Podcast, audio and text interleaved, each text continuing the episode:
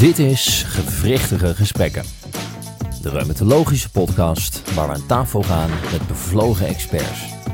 Welkom bij een nieuwe aflevering van Gevrichtige Gesprekken, de podcast voor Reumatologisch Nederland. Vandaag met Caroline Aalbers en mijn naam is Arniek van Merendonk. Onze gast vandaag is een osteoporose-expert. Zijn wieg stond op de plek waar hij ook studeerde, promoveerde en zijn opleiding tot reumatoloog voltooide, het VUMC. Via zijn wetenschapsstage rolde hij de reumatologie in, waarna een promotietraject, opleiding en vele publicaties volgden.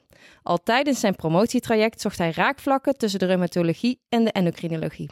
Na schildklieraandoeningen vond hij dat uiteindelijk bij osteoporose. De afgelopen jaren participeerde hij in richtlijncommissies van onder andere RA en osteoporose en is hij in het Noordwest Ziekenhuisgroep de opleider van de verpleegkundig specialist in de opleiding. Om meer over osteoporose te weten te komen, zitten we vandaag heel toepasselijk in het VUMC met Hennie Raterman. Welkom Hennie. Dankjewel Aniek. Je leven en je carrière die speelde zich voornamelijk af in Noord-Holland en grotendeels ook in Amsterdam. En daar ben je volgens mij ook opgegroeid. Ja. Hoe is het zo eigenlijk begonnen dat je bij die wetenschapsstage bij het Jan van Bremen Instituut terecht kwam en daarna in het VUMC? Ja, leuke vraag. Is best wel memorabel eigenlijk. Want ik denk dat ik daar eigenlijk wel mijn hele carrière aan te danken heb tot op heden. En waar het begonnen eigenlijk is dat ik een goede vriend heb van de middelbare school. Is Isaar van Eijk, een gewaardeerd collega in Alkmaar nu ook. We kwamen allebei uit Amsterdam-West. We zijn daarna naar dezelfde middelbare school gegaan. Toevallig is het allemaal. En uiteindelijk ben ik na een jaar medische biologie ook geneeskunde gaan studeren. En in het derde jaar had ik een wetenschappelijke stage nodig. En wat bleek, in Amsterdam-West, waar we allebei vandaan kwamen, deed hij een stage en waren ze nog op zoek naar iemand anders om daar onderzoek te doen, een stage te lopen binnen de reumatologie. Nou, en daar werd eigenlijk het enthousiasme gekweekt. En van daaruit zijn er denk ik heel veel mooie kansen gekomen. Dus heel leuk allemaal. Ja. En ben je dan ook toevallig in aanraking gekomen met dat gedeelte met endocrinologie? Of? Ja, eigenlijk wel. Het was op een gegeven moment een keuze of dat ik heel saai door allerlei dossiers kon gaan in een archiefkelder hier in de VU. Of de keuze dat ik ook mee kon lopen, zeg maar, wat meer klinisch. En dus ook een schildklieronderzoekje binnen reumatoïde artritis kon doen. En dat leek me toch aantrekkelijker. En toen was dat eigenlijk de bron of de oorsprong dat ik merkte van ik ben wel het type wat heel erg op zoek gaat naar de raakvlakken tussen de verschillende disciplines. Dan merk je ook dat er op heel veel vlakken heel veel overeenkomsten zijn. Nou, en toen werd de interesse gewekt voor de endocrinologie. En dat is eigenlijk altijd wel zo gebleven. En ik denk dat er veel meer raakvlakken zijn dan we eigenlijk denken op dat vlak. Dus dat, ik denk dat we daar meer scherp op zouden moeten zijn. Nou, daar hebben we al de eerste tip te pakken. Je werkt nu in een groot perifere ziekenhuis. Is daar ook nog ruimte voor wetenschap? Ja, wel wat minder.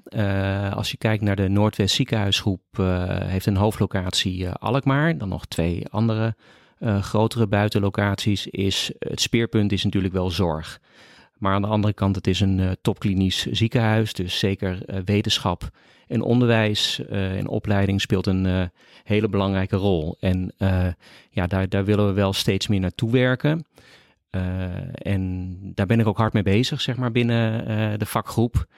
Want ik merk toch dat ik niet alleen maar een patiëntendokter ben, maar toch ook wel de uitdaging zie in hier en daar wat research te doen.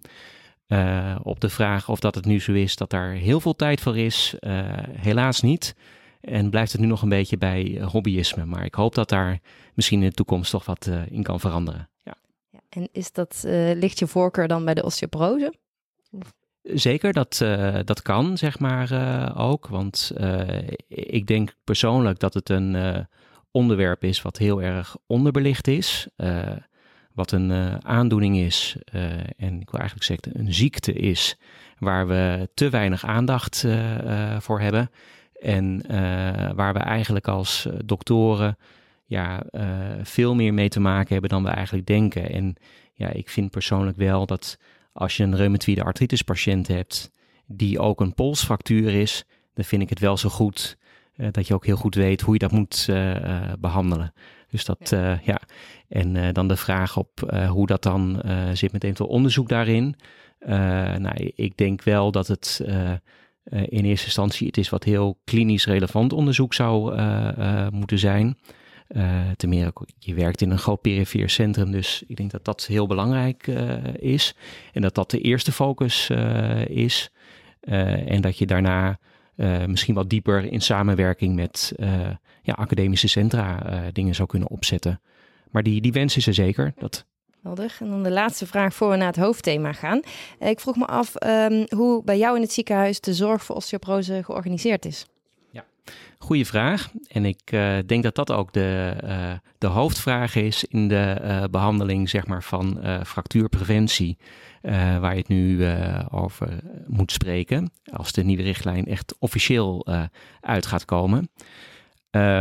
Het is zo dat de mensen die op de spoedeisende hulp met een fractuur komen, dat die dan eigenlijk op basis van een verpleegkundige naar een fractuurpreventiepolie gestuurd worden. En dan is het in ons ziekenhuis zo dat dat deels opgepakt wordt door de internist-endocrinologen, deels door de reumatologen en deels door de geriatrie, mensen van de geriatrie. En ik denk dat dat ook een hele mooie mix is binnen ons ziekenhuis, omdat wij relatief een groot ziekenhuis zijn en daar dus ook best wel aantallen mensen zien met fracturen, dat het een juiste oplossing is. Bedoel je dan dat de patiënt, dat er dan willekeurig verdeeld wordt over de polies, of is er dan één poli waar verschillende specialisten werkzaam zijn? Nee, nu is het zo dat het naar een discipline verwezen wordt en... Dan is het natuurlijk wel zo, als de patiënt al bekend is bij een reumatoloog, dan zal die patiënt sneller naar de reumatologie verwezen worden. Op het moment dat de patiënt al bekend is bij een internist, om wat voor reden ook, dan zal die sneller daar naartoe verwezen worden.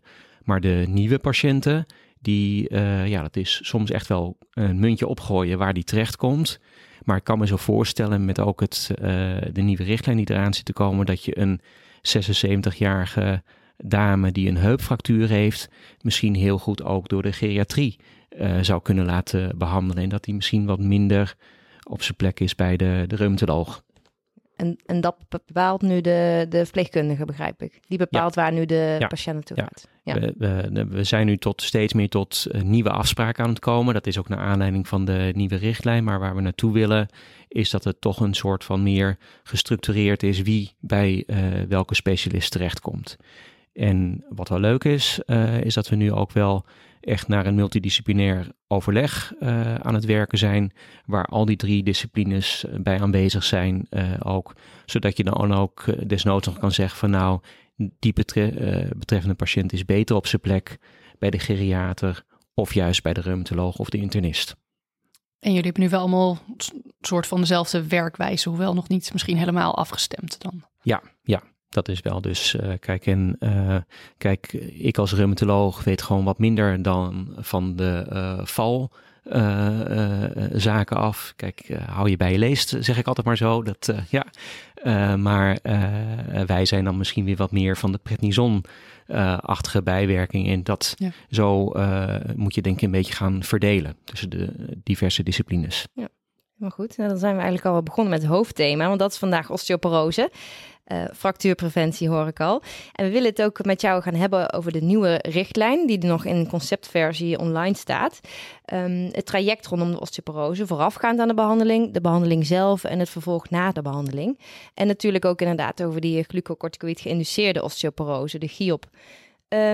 Allereerst, je zegt al even, ik zei concept, maar de nieuwe richtlijn die uit gaat komen, weet je al wanneer? Nee, maar dat kan bij wijze van spreken nu zijn, ook. Het hangt nog op commentaar van één geïnformeerde discipline. Dus daar hangt het op. En als dat rond is, dan zal het inderdaad definitief zijn. Dat maakt niet dat de inhoud van de richtlijn zal veranderen.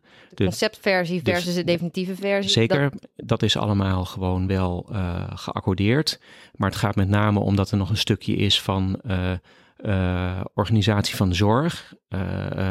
Met name de eerste lijn, dat nog iets beter op papier moet komen te staan. En dat niet betekent dat de inhoud daarvan verandert, maar dat het wat duidelijker verwoord is. Ja. Dus alles wat in de conceptrichtlijn staat, ook al zou het nog 3-4 maanden duren, is allemaal kloppend. Ja, het zal niet veranderen. Nee, Oké, heel goed. Dus daar kunnen we van op aan. En dan, voor ons als reumatologen, welke van onze patiënten zijn met name at risk voor osteoporose? Ja, nou, ik denk dat je eigenlijk 2 groepen moet onderscheiden. De eerste groep is de groep die gewoon heel langdurig of langere tijd een hele ernstige ziekte heeft. En daarmee bedoel ik ernstig een ziekte die gewoon heel erg actief is. Mm-hmm. Dus de groep waarbij er heel veel ziekteactiviteit aanwezig is. En dan maakt het denk ik niet eens zo heel veel uit of het nou reumatoïde artritis is of SLE of sclerodermie of Bechterew.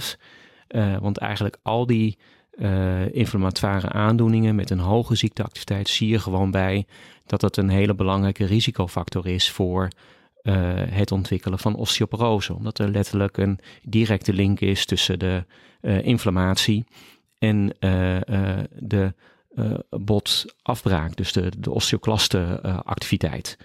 En ook dat de osteoblasten weer juist geremd worden. Er is een hele directe link tussen. Dus op dat concept maakt het dus eigenlijk niet zo heel veel uit welke ziekte. Dan is de ziekteactiviteit is belangrijk. Ja, zeker. Dus dat is punt 1. Ja. Het tweede is, en dat haalde je net al heel even aan, is de hoeveelheid prednison die iemand gebruikt. Het is allemaal bekend dat als je heel langdurig en hoge dosis prednison gebruikt of andere glucocorticoïden, dat gewoon een negatief effect heeft op de botdichtheid, de botkwaliteit, waarmee je gewoon een hoger risico hebt op fracturen. En ik denk dat eigenlijk de belangrijkste 2 oorzaken zijn. En dan is natuurlijk nog de andere groep, maar dan kom je eigenlijk terug op de algemene hoogrisico groep. Zijn er mensen met een hoog valrisico, hogere leeftijd en het postmenopausaal zijn.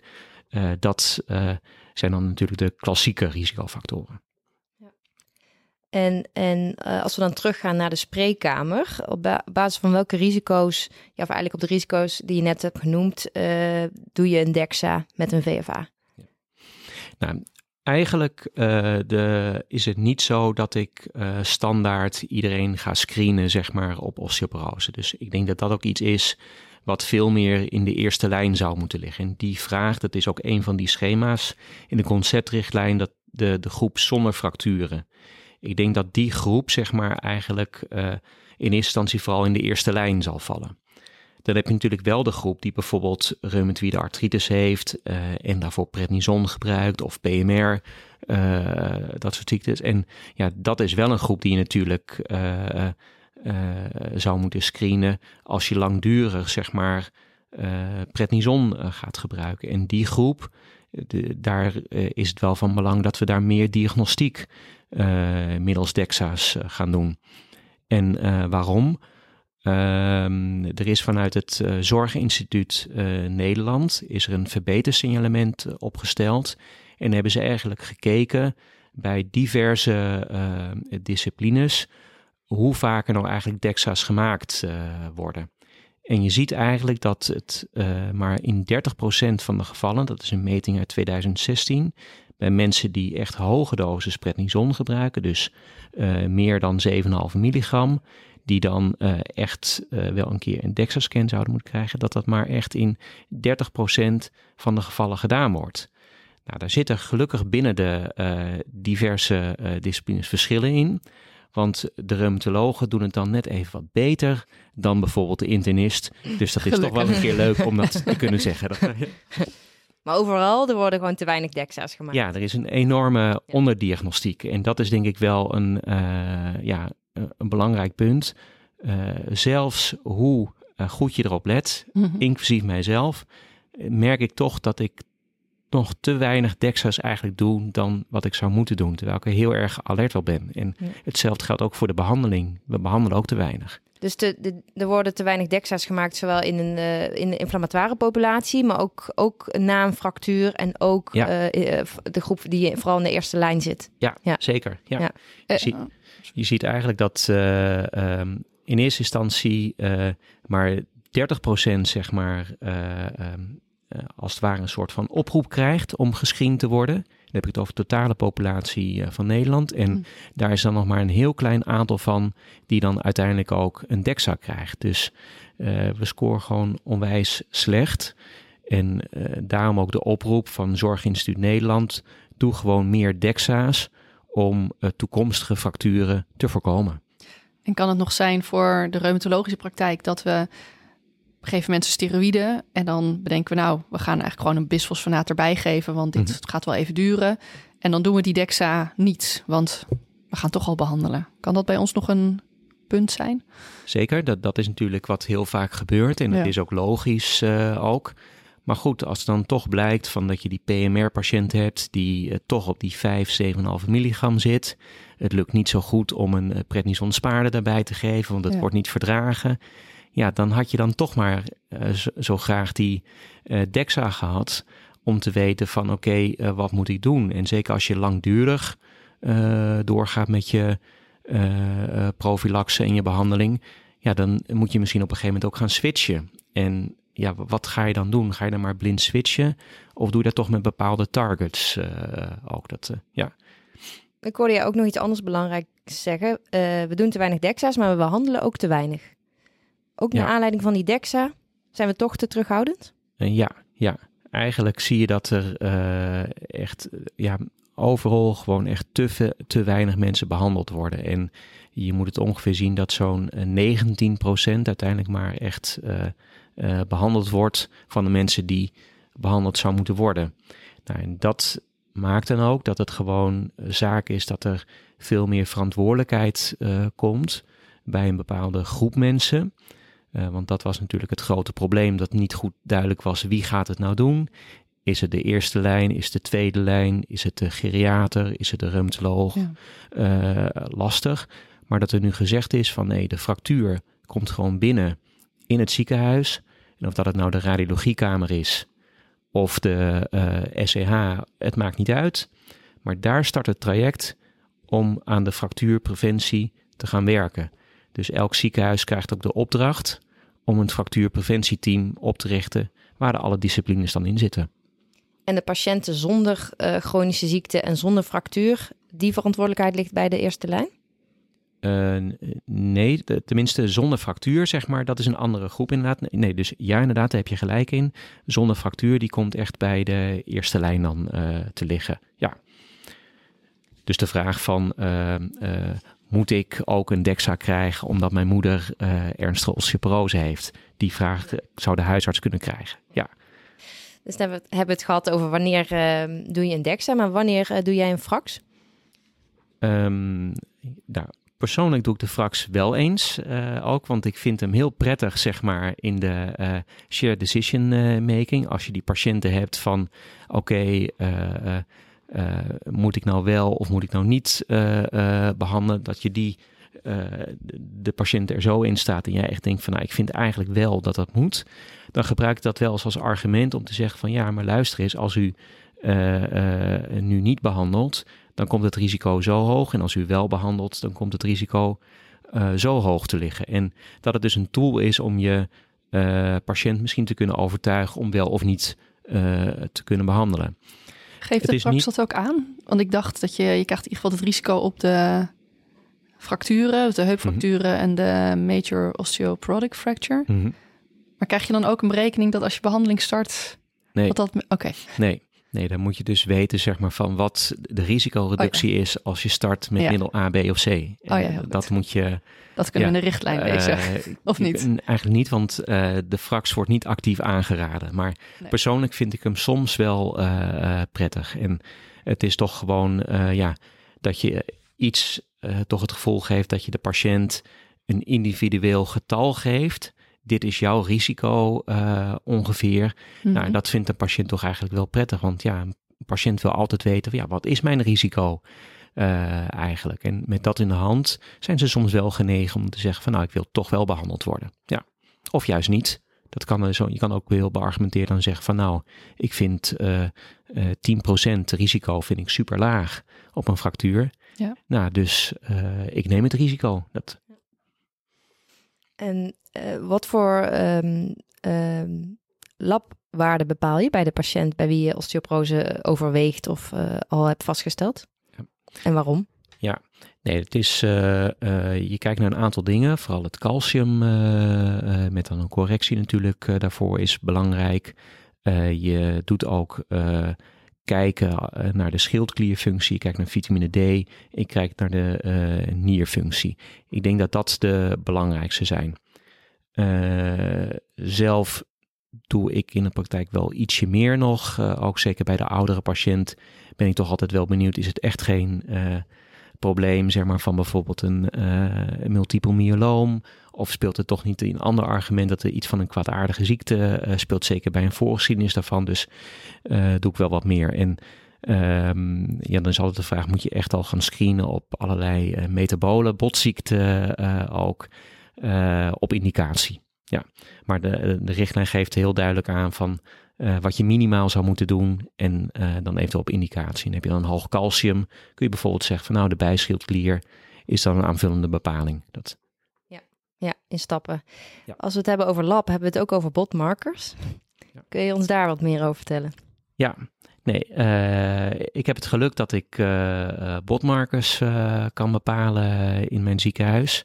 En ik vind dat eigenlijk heel prettig, want je kan daar toch echt soms wel zien bij bepaalde patiëntencategorieën wat er gebeurt met het botmetabolisme als je bijvoorbeeld stopt met een medicament. En dan doe ik een klein beetje op bijvoorbeeld als je stopt met denosumab. Natuurlijk bekend dat als je stopt met denosumab, dat er dan als je niks doet en geen vervolgbehandeling geeft, dat je dan een enorm rebound fenomeen kunt krijgen. Nou, je kan dan zeg maar een bepaalde therapie daarvoor geven. En je kan dan meten met je botmarkers van, hey, blijven die goed onderdrukt? Nou, en dat vind ik dan wel een heel mooie tool om gewoon toch te weten van, oké, zijn we op de goede weg of moet ik langer door met toch die orale bisfosfonaat of toch nog een keer een zoledroninezuur infuus geven. Ik wil daarbij niet zeggen dat dat standaard zorg hoeft te zijn, want het zijn ingewikkelde bepalingen die nuchter moeten gebeuren en een laboratorium moet daar ervaring mee hebben. Maar, kostbaar zijn ook? Ja, het is wel prijzig. Ik weet niet wat de kosten zijn, dat weet ik niet, maar het is wel een wat duurdere bepaling en het moet nuchter en en je moet het ook herhalen, want aan één waarde heb je niet zoveel. Dus dan in de praktijk doe je dat dan toch 2 keer per jaar? Of afhankelijk van. Ja, niet bij iedere patiënt doe ik dat ook. Maar wel bij bepaalde patiëntencategorieën vind ik het wel een hele mooie tool. Dat ik toch iets idee heb van, nou, wat gebeurt er nou eigenlijk? En hetzelfde geldt bijvoorbeeld ook voor de wat nieuwere anabole middelen. Vind ik het heel prettig van, nou, gebeurt er iets qua opbouw? En zie je inderdaad dat de afbraak goed geremd wordt. Ja, dus, en wat zie je dan meestal in de praktijk? Je ziet dat het bij denosumab nog onderdrukt is. En dan behandel je na met een bisfosfonaat. Ja, en dan hoop je dat dat goed onderdrukt blijft. En bijvoorbeeld bij de anabole middelen zie je dan dat je botmarkers die dan specifiek voor de opbouw zijn, dat die dan bijvoorbeeld in de eerste fase wat meer stijgen. Dan stabiliseert het. Dus je ziet dan echt dat het soms echt wel zo kan zijn dat de plaatjes die je in RCT ziet ook in de praktijk kunnen voorkomen binnen een patiënt. Dus dat is leuk om te zien ook. Ja, ja. Ik zie je enthousiasme. Ja. Dan in de richtlijnen is er ook het een en ander opgenomen over de valrisico-inventarisatie. Wat houdt het precies in? Ja, goede vraag. Ik ben geen geriater, dus ik weet daar niet zo heel veel van. Maar kortweg, ik wil dat heel simpel houden, want dan kan ik het ook alleen maar onthouden. Je hebt een patiënt die een simpele valrisicoanalyse krijgt en je hebt een patiënt die een uitgebreide valrisicoanalyse krijgt. En heel vaak bij de patiënt tussen de 50 en de 75 jaar zonder heel veel andere dingen, kun je met een heel mooi acroniem werken. Dat heet VALOM. Nou, dat heb ik afgelopen vorige week, heb ik dat geleerd van een gewaardeerde klinisch geriater, zeg maar, van het Amsterdam UMC. En daar zijn een aantal factoren die je meeneemt. Je kijkt naar onder andere hoe vaak val je. Je kijkt naar alcohol, hoe loop je. En er zijn nog een aantal andere dingen. Dat is een heel makkelijk acroniem, zeg maar, wat je kunt onthouden om dat mee te nemen. Ja. En is het dan zo dat er bepaalde medicatie gebruikt wordt, zoals antidepressiva en dergelijke, wat de M is van VALOM, dat je dan zegt van, hé, moet ik dan toch niet eens kijken of dat een benzodiazepine bijvoorbeeld wat minder gebruikt wordt, of een slaapmedicatie wat minder gebruikt wordt, of dat je vraagt aan de patiënt van, hé, zou ik toch niet wat minder alcohol drinken? Want dat zijn toch allemaal wel factoren die je heel snel in kaart kan brengen, die elke dokter wel ziet ook. Of dat het nou een reumapatiënt is of een patiënt in de eerste lijn. En is dit nu ook iets voor de reumatoloog in de spreekkamer, of is dit echt iets voor een valpolie? Dat simpele van hoeveel alcohol, welke medicatie gebruiken, is daar iets in te veranderen? Dat is iets voor, denk ik wel, de spreekkamer van elke dokter. Is het ingewikkelder, dan zou ik zeggen van, dat is echt iets voor een geriater met dan een uitgebreide analyse. Ja. Als je echt denkt dat deze patiënt daar verbetering te halen is. Ja. En ik weet het niet hoor, maar heeft ieder ziekenhuis een valpolie? Volgens mij niet. Of ik kan me zo voorstellen dat het niet een specifieke valpolie is of heet. Maar ik denk wel dat geriaters hier heel maar ingedreven zijn. Ja. Zeker dat. Ja. Quick 4. Dan hebben we tussendoor even voor jou de Quick 4. Dus 4 vragen waar we graag je antwoord op horen. En de eerste is, wat is je passie? Of je grote passie? Nou, ik vind mijn werk hartstikke leuk, zeg maar. Dat, ik zeg altijd van, elke dag ga ik weer met plezier naar mijn werk toe. En als je dat niet doet, moet je stoppen. Dat is echt mijn motto. Want anders hou ik niet vol en ben je heel snel uitgebrand. Maar niet werkgerelateerd. Want er zijn heel veel andere leuke dingen. Ik vind het leuk om hard te lopen, te sporten. En ik vind het onwijs leuk om naar mijn dochter te kijken, die verdienstelijk kan tennissen. En dan vind ik het zo knap om te zien hoe zij dat dan al zo snel oppakt, hoe goed ze dat doet. Dus gezin is zeker een grote passie. En wat zou je doen als je niet deze richting op was gegaan, van de reumatologie of van de geneeskunde? Ja, ik denk wel dat ik heel zeker ben een goede keuze gemaakt heb om arts te worden. Dat zeker. En met reumatologie ben ik ook helemaal blij. Als dan toch iets anders zou moeten zijn, ja, toch endocrinologie. Verrassend misschien. Dat verbaast ons nou helemaal niet. Terug in de tijd. Als je jezelf op de eerste dag van de opleiding een advies kon geven, wat zou dat zijn?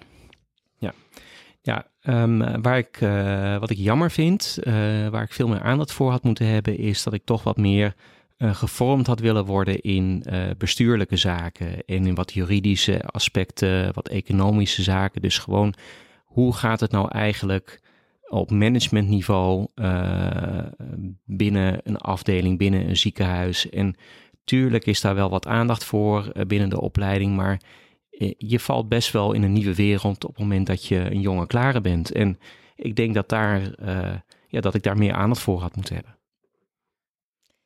En wat is de belangrijkste verandering binnen de reumatologie, binnen je carrière? Ik denk 2 dingen. Eén is de meer toepassingen van e-health. Ik denk dat dat veel meer gaat worden. Hartstikke leuk. En het tweede is, wat ik heel mooi vind, is dat we toch weer een nieuwe fase hebben met onder andere de jakremmers. Het ging natuurlijk heel erg lange tijd van infuus, toen naar subcutaan en nu zijn het weer pilletjes. Dus ik vind dat een hele mooie ontwikkeling. Goed omschreven. Back to the basics. Ja. Wat vind jij? Moeten we nou voor alles een RCT hebben? Ja, eigenlijk wel. Maar echt haalbaar is dat niet, hè? Nee, klopt. En er komen ook steeds meer mogelijkheden met grote hoeveelheden data en real-world evidence. Ja, interessant is dat. Je hoort er steeds meer over, maar hoe werkt dat? Heb jij even geluk? Op 13 september organiseert IQVIA een geaccrediteerd congres in Utrecht over real-world evidence.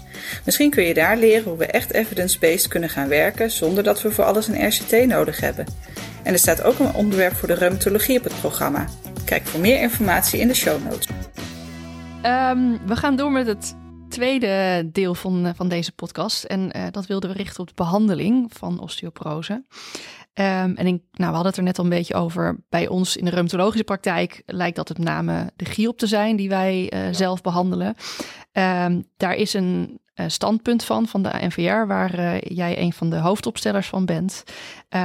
Kan je dat nog kort voor ons toelichten? Ja, dat is best ingewikkeld, hè? Dat vond ik zelf ook wel. Nee, eigenlijk als je daarnaar kijkt, zijn er twee dingen die van belang zijn. Eén is de dosis van de prednison en twee, eventueel de leeftijd ook. Nou, en kort gezegd gaat het erom dat als je een lage dosis corticosteroïden gebruikt, dan is het risico gewoon lager dan als je een hogere dosis gebruikt. En dat afkappunt ligt ongeveer bij 2,5 milligram. Maar de meeste patiënten die zitten eigenlijk in de groep die daar een beetje tussenin zitten. Dus de 2,5 en de 7,5. Nou, en dan is het zo dat in die groep, als je de verwachting hebt dat je wat langer gaat behandelen, dus langer dan 3 maanden. Dan is het nodig om DEXA en VFA te verrichten bij patiënten ouder dan 40 jaar. Is het dan een graad 2 wervelfractuur of een afwijkende T-score, dan bestaat er een behandelindicatie met een oraal bisfosfonaat. En wat helemaal nieuw is, in de groep die 7,5 milligram of meer prednison gebruikt, dat je direct kunt starten met een behandeling.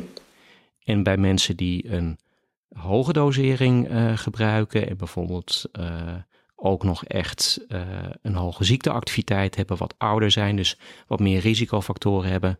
Ja, wat dan echt nieuw is, en dat is best wel vooruitstrevend, want binnen de reumatologie wordt dat eigenlijk niet gedaan, dat je dan een wat potenter middel inzet. En wat bedoel ik met die opmerking van wat potenter? Het is niet zo dat wij onze nieuwe RA-patiënt, als hij vol met een artritis zit, al gelijk met een biological zullen starten. Terwijl we misschien wel al het idee hebben van ik denk dat die daar wel op uit gaat komen. Mm-hmm. En bij deze doelgroep is het dus zo dat je zegt van het is een patiënt die gewoon een ernstige aandoening heeft waarvoor die veel prednison moet gebruiken. Dus hoge ziekteactiviteit en meer prednison daardoor en misschien een hogere leeftijd, die moet je gewoon beter beschermen. En er zouden dan de tweede lijnsmiddelen eerder aan bod komen. Nou, en ik denk dat dat wel echt een hele stap voorwaarts is. Ja. Dat maakt het wel ingewikkelder, ja. Zeker. Zijn er nog verschillen tussen, we hebben het GIOP-standpunt van de NVR van nu een paar jaar geleden en dan nu bijna de nieuwe richtlijn osteoporose en valpreventie, het stuk over GIOP in beide onderdelen. Is dat hetzelfde of zitten daar nog varianties tussen? Er zitten volgens mij wel wat hele kleine verschillen in. En eigenlijk staat er wel hetzelfde, maar wat ik eigenlijk beter vind, ze hebben het wat meer uitgesplitst nog naar bepaalde type patiënten. En dat is denk ik het grote verschil met de conceptrichtlijn, de multidisciplinaire richtlijn en het GIOP-standpunt. Eigenlijk wat er nu staat in de nieuwe richtlijn, vind ik zelf ook een verduidelijking van standpunt. Ja. Dus het is niet heel erg verschillend, maar er zitten hier en daar wat nuances in. Ja. Caroline, kunnen we dan misschien gelijk al naar de praktijk? Want we hebben de SLE-patiënt met 35 jaar met 30 milligram prednison. Ja. Ja, hoe je dat dan moet verder? Wat doe je? Ja, actieve SLE, jonge vrouw, ook. Misschien nog een kinderwens. Ja, zeker. Nee, dat is natuurlijk de moeilijke keuze. Wat moet je dan doen? Wat we hebben gedaan in Nederland en vanuit de NVR hebben gezegd, is dat we eigenlijk vinden dat er te weinig evidence is om te kunnen zeggen dat er een behandeladvies kan komen. Want er zijn al eenmaal geen studies gedaan voor bepaalde medicamenten binnen die populatie die je beschrijft. Dus dat is heel erg expert opinie gedreven. En wat we daarom wel gezegd hebben van wil je toch een handvat hebben, dan zou ik iedereen verwijzen naar bijvoorbeeld de ECR-richtlijn, die daar wel degelijk een handvat in geeft. En ook de ECTS-standpunt, zeg maar, van de endocrinologie, zeg maar, de Europese standpunt, die geeft daar wel wat handvatten voor van hoe je daarmee om zou kunnen gaan. En dan is natuurlijk de vraag van ja, is het echt schadelijk, zeg maar, voor de fertiliteit? Nou, eigenlijk gaat het echt om case-series met een ontzettend laag risico. Dus wat ik hiermee wil zeggen, ik wil het niet echt actief adviseren. Maar als je een patiënt echt denkt van ja, maar deze patiënt moet gewoon beter beschermd worden. Dat je dan wel in goed overleg met je patiënt kan zeggen van nou, dan zou ik misschien toch wel een behandeling starten. Maar wel rekening houden van dat je niet heel veel evidence hebt dat het 100% zeker zal gaan. Maar het is niet zo dat er bijvoorbeeld heel veel aangeboren afwijkingen of congenitale afwijkingen zullen ontstaan. Er zijn heel weinig reports van. Gelukkig. Dat, ja. Zou je het dan doorgeven bij een zwangerschap? Of zeg je goh, bij conceptie of als zwangerschap in de toekomst reëel wordt, dan staken we dat middel weer? Afhankelijk van de leeftijd natuurlijk. Ja, kijk, je kan dan natuurlijk ook overwegen om te zeggen van nou, ik geef bijvoorbeeld iets wat misschien even ietsje langer doorwerkt soms. Of juist een wat langere halfwaardetijd heeft. Er zijn een beetje twee scholen in. De een zegt van ja, je geeft dan het liefste iets wat dan als je iets geeft, je stopt het en het is gelijk uitgewerkt. Ja. Bijvoorbeeld risedroninezuur heeft een wat kortere halfwaardetijd, dus is sneller uit het bot uitgewerkt. En dat zou dus heel aantrekkelijk kunnen zijn dat als je start met conceptie, je wil geen invloed hebben, dan kun je dat veel beter timen. Ja. Aan de andere kant kun je ook zeggen van nou, misschien is een middel zoals denosumab best wel veilig om te geven. Waarom geef je dat er niet? Want dan ben je in ieder geval een half jaar beschermd. Ja. Ook. Maar ja, dan zit je natuurlijk wel weer met eventueel een rebound fenomeen. Dus best ingewikkeld hoe daarmee om te gaan. Dus ik wil hier niet een actief algemeen advies geven, maar kijk naar de patiënt en gebruik eventueel de ECR of de ECTS-standpunt daarin. Ja, fijn. En zegt een DEXA-scan bij deze 35-jarige SLE-patiënt wat? Helpt dat? Nee, eigenlijk wat minder natuurlijk, omdat je verwacht dat de DEXA-scan sowieso best wel goed is bij deze leeftijd. Omdat je dan zo'n beetje tegen die piekpotmassa aan zit. Ook. Dus dat niet. Nou, dan kun je nog zeggen van nou moet je dan niet naar de Z-scores gaan kijken. Ja, dat zou wel, ik zou niet zeggen van doe het niet. Maar het is altijd een uitgangssituatie wellicht. Ja, zeker dat wel. Dat is belangrijk. Maar sta je ook niet blind op een te goede T-score. Want dat zegt niet alles in dit geval. Nee. Okay. Je noemde net al bij de conceptrichtlijn, er zijn meer opties en soms wordt de keuze ook moeilijker. Als we hem doorlezen, dan zijn er heel veel verschillende scenario's en bijbehorende adviezen. Mensen met wel een fractuur, mensen met niet een fractuur, verschillende type fracturen, heupen, wervelfracturen, verschillende leeftijden. Je moet de T-score meenemen. Dus er zijn zoveel dingen die je moet meenemen. En dan is er een overzicht hierbij of heb je tips voor hoe je daar makkelijk doorheen gaat? Nee, een goede vraag. Ik probeer het zo te onthouden dat je eigenlijk 2 tot 3 type fracturen hebt. En je benoemde het al, type fracturen, dat is heel belangrijk. Je hebt bijvoorbeeld de heupfractuur. En probeer je dat concept aan te houden. Je hebt een patiënt met een heupfractuur. En wat wil je dan weten? Hoe oud is iemand? Heb je dan een oudere patiënt die ouder is dan 75 jaar, dan zijn er studies die laten zien, als je dat niet behandelt, dat je dan gewoon een hoog risico hebt op heel snel nieuwe fracturen, zowel wervels, heupen, maar ook niet wervel, niet heupfracturen, maar met name ook op een snellere mortaliteit. Nou, en als dat bekend is, dan is het meer dan gerechtvaardigd om dan gewoon te zeggen van je start direct met zoledroninezuur dan in dit geval.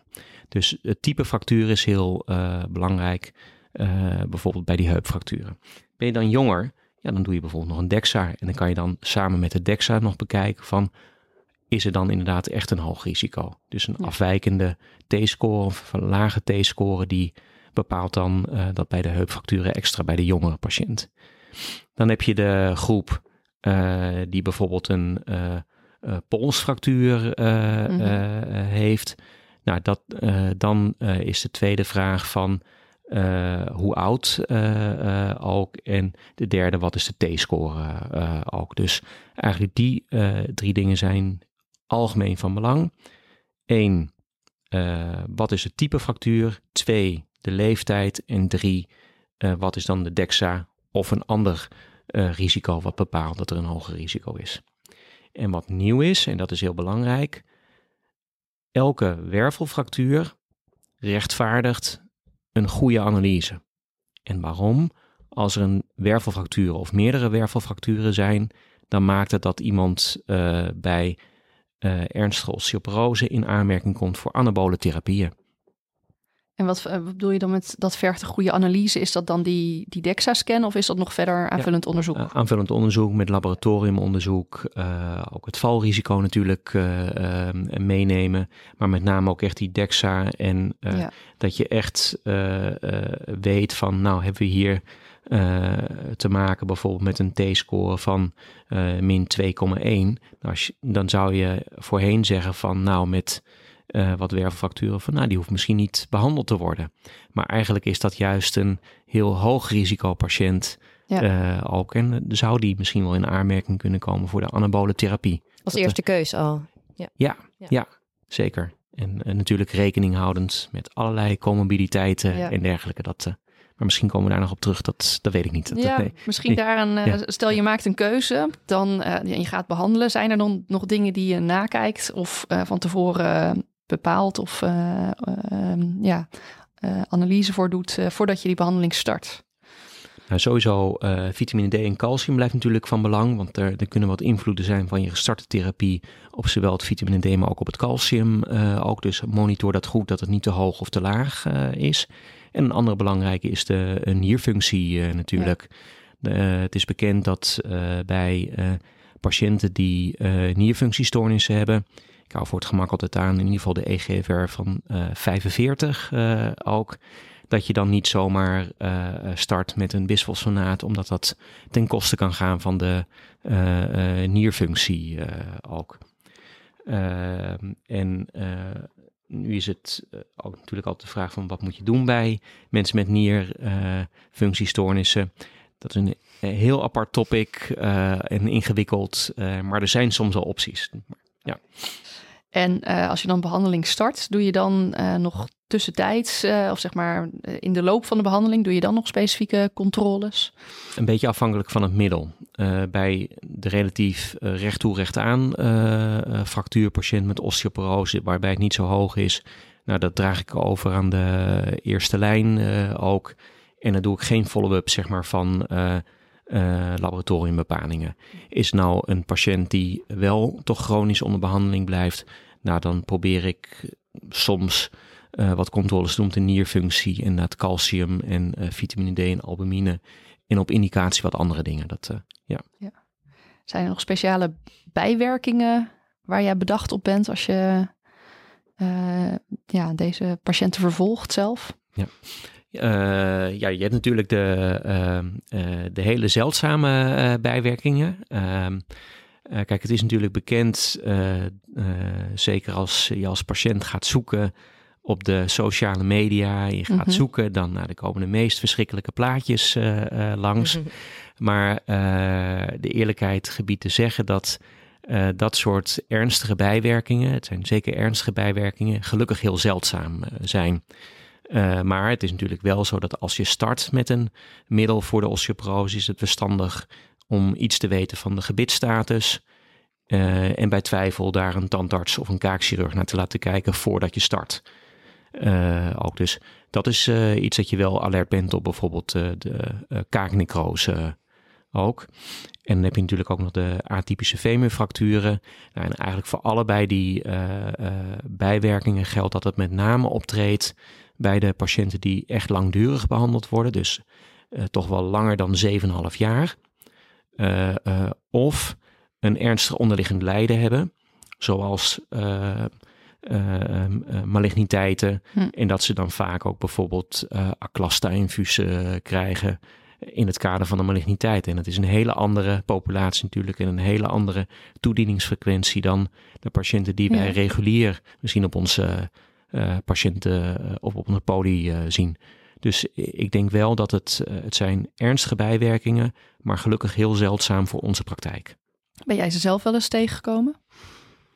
Eerlijk gezegd niet, nee.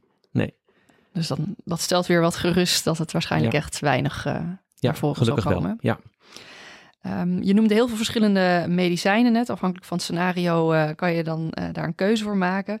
Moeten wij als reumatoloog... moet elke reumatoloog al deze opties kunnen voorschrijven? Wat vind je daarvan? Ja, dat is natuurlijk ook een beetje afhankelijk hoe je je zorg hebt geregeld. Kijk, als je ergens in het land een hele goede praktijk hebt, waar de internisten of de geriaters daar alles gewoon goed doen, dan is de vraag of dat je dan als reumatoloog dat dan je daar weer helemaal in moet gaan verdiepen. Maar dan is misschien wel goed als reumatoloog om te weten van oké, welke opties zijn er en bij welke indicatie geef ik middel A of B. Dus of dat je het helemaal tot in detail zou moeten weten, is misschien de vraag. Mm-hmm. Aan de andere kant vind ik wel, wat ik net ook al eerder schetste, van stel je nou voor je hebt iemand die eigenlijk met name bij jou chronisch onder behandeling is en die heeft wervelfracturen.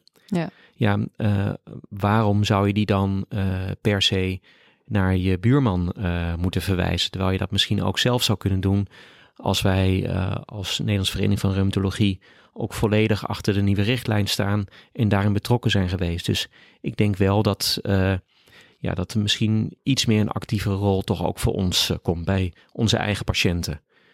En dat is dan de vraag of dat de arts dat dan per se zou moeten doen. Mm-hmm. Of dat het een taak is die misschien ook deels door bijvoorbeeld een verpleegkundig specialist of PA'er deels overgenomen kan worden. Want ik denk dat dat zorg is die daar uitstekend voor leent. Ja. Jij was ook opleider van de PA bij jullie. Doet hij of zij ook de osteoporose zorg? Of juist andere dingen? Nee, zij zal daar niet, dat in eerste instantie gaan doen. Nee. Tenminste, dat is niet hetgene wat wij verwachten. Ze moet nog helemaal starten aan de opleiding. Hoor, maar dat, vooruitlopend op. Maar dat niet per se. Maar het is wel iets wat zeker passend is. Dat, ja. Ja, en dus ook teriparatide en de romosozumab. Ja, dat daar ook. Ja, zeker. Kijk, omdat je... het is zorg die toch wel redelijk afgebakend is en protocolair is. Ik denk dat dat uitstekend iets is wat daar zou kunnen liggen. En misschien moet het dan wel bijvoorbeeld in bepaalde overleggen dan zijn, is het inderdaad de juiste patiënt? Dan heb ik het niet over supervisie, maar dat het toch misschien een ingewikkeldere patiënt is en dat je dan bijvoorbeeld in een MDO-structuur dat zou kunnen beslissen. Ja. Wat is voor jou die plaatsbepaling van romosozumab? Wat een nieuwe richtlijn zegt. Hè? Dat, kort gezegd, de ernstige osteoporose patiënt. En hoe definieer je die? Eigenlijk de mensen die toch wel een hele ernstige klinische wervelfractuur hebben of meerdere wervelfracturen met een T-score die duidelijk verlaagd is. Ja. En als je meerdere wervelfracturen hebt, dan is osteopenie... even heel simpel gezegd genoeg, is het één ernstige wervelinzakking, dan is osteoporose moet er dan zijn. En dan is het natuurlijk wel van belang dat als je verwacht dat je romosozumab gaat voorschrijven, dat het niet een patiënt is die ischemische events heeft gehad, omdat dat een contra-indicatie is. En wat ook belangrijk is, is dat het tot op heden alleen geregistreerd is voor postmenopausale vrouwen.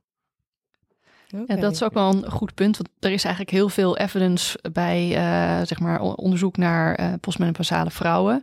We hadden het net over de jonge vrouwen, daar weten we eigenlijk echt heel weinig van. Een beetje daartussenin zitten de mannen. Daar is wel wat bewijs, maar het is zeker beperkter. Kunnen we voor de, nou laten we zeggen, de oudere mannen, kunnen we de data van de postmenopausale vrouwen extrapoleren? Ja, ik denk het wel, zeg maar, zeker. Zeker ook omdat heel duidelijk naar voren komt dat zeg maar, het risico op fracturen bij mannen op zijn minst even hoog is als je eenzelfde soort profiel hebt. En er gaan zelfs geluiden op dat als je een bepaalde T-score hebt bij een man, en die is hetzelfde als bij een postmenopausale vrouw, dat misschien het risico bij de man dan wel hoger ligt. Hm. En dat is niet altijd even bekend. Dus ik denk dat je die data zeker kan extrapoleren. En het tweede is dat er ook wel echt risicoreductie in studie is aangetoond. Nou, dat bij elkaar is denk ik genoeg reden om dat gewoon in de praktijk te kunnen gebruiken. Ja. Duidelijk. En ik had nog eigenlijk een vraag over die romosozumab. Want hoe zie jij teriparatide versus romosozumab? Ja, als je kijkt naar de uitwerking van teriparatide en romosozumab, heeft romosozumab zowel op heupniveau als op wervelniveau in studies laten zien dat het een duidelijke verbetering geeft. Ten opzichte van? Van de controlegroep, ja. En die kreeg? Dan of placebo of een bisfosfonaat. Een beetje afhankelijk van de studie die er gedaan is. Dan heb je ook de studies die gedaan zijn met teriparatide in hetzelfde formaat. En daar zie je eigenlijk dat het de toename op heupniveau van teriparatide relatief wat minder is. Dus wat ik een beetje als handvat gebruik is, heb je nou een patiënt die ook op heupniveau extreem laag is, dan zou dat misschien wel een patiënt zijn die misschien, als er geen andere contra-indicaties zijn, wat eerder op romosozumab zou kunnen zetten. Maar is dat niet zo, dan kun je met beide middelen zeg maar even goed behandelen. En, maar dat is wel een fenomeen wat je dus ziet, dat er dus ook een effect is wat misschien wat meer is op de heupen van romosozumab.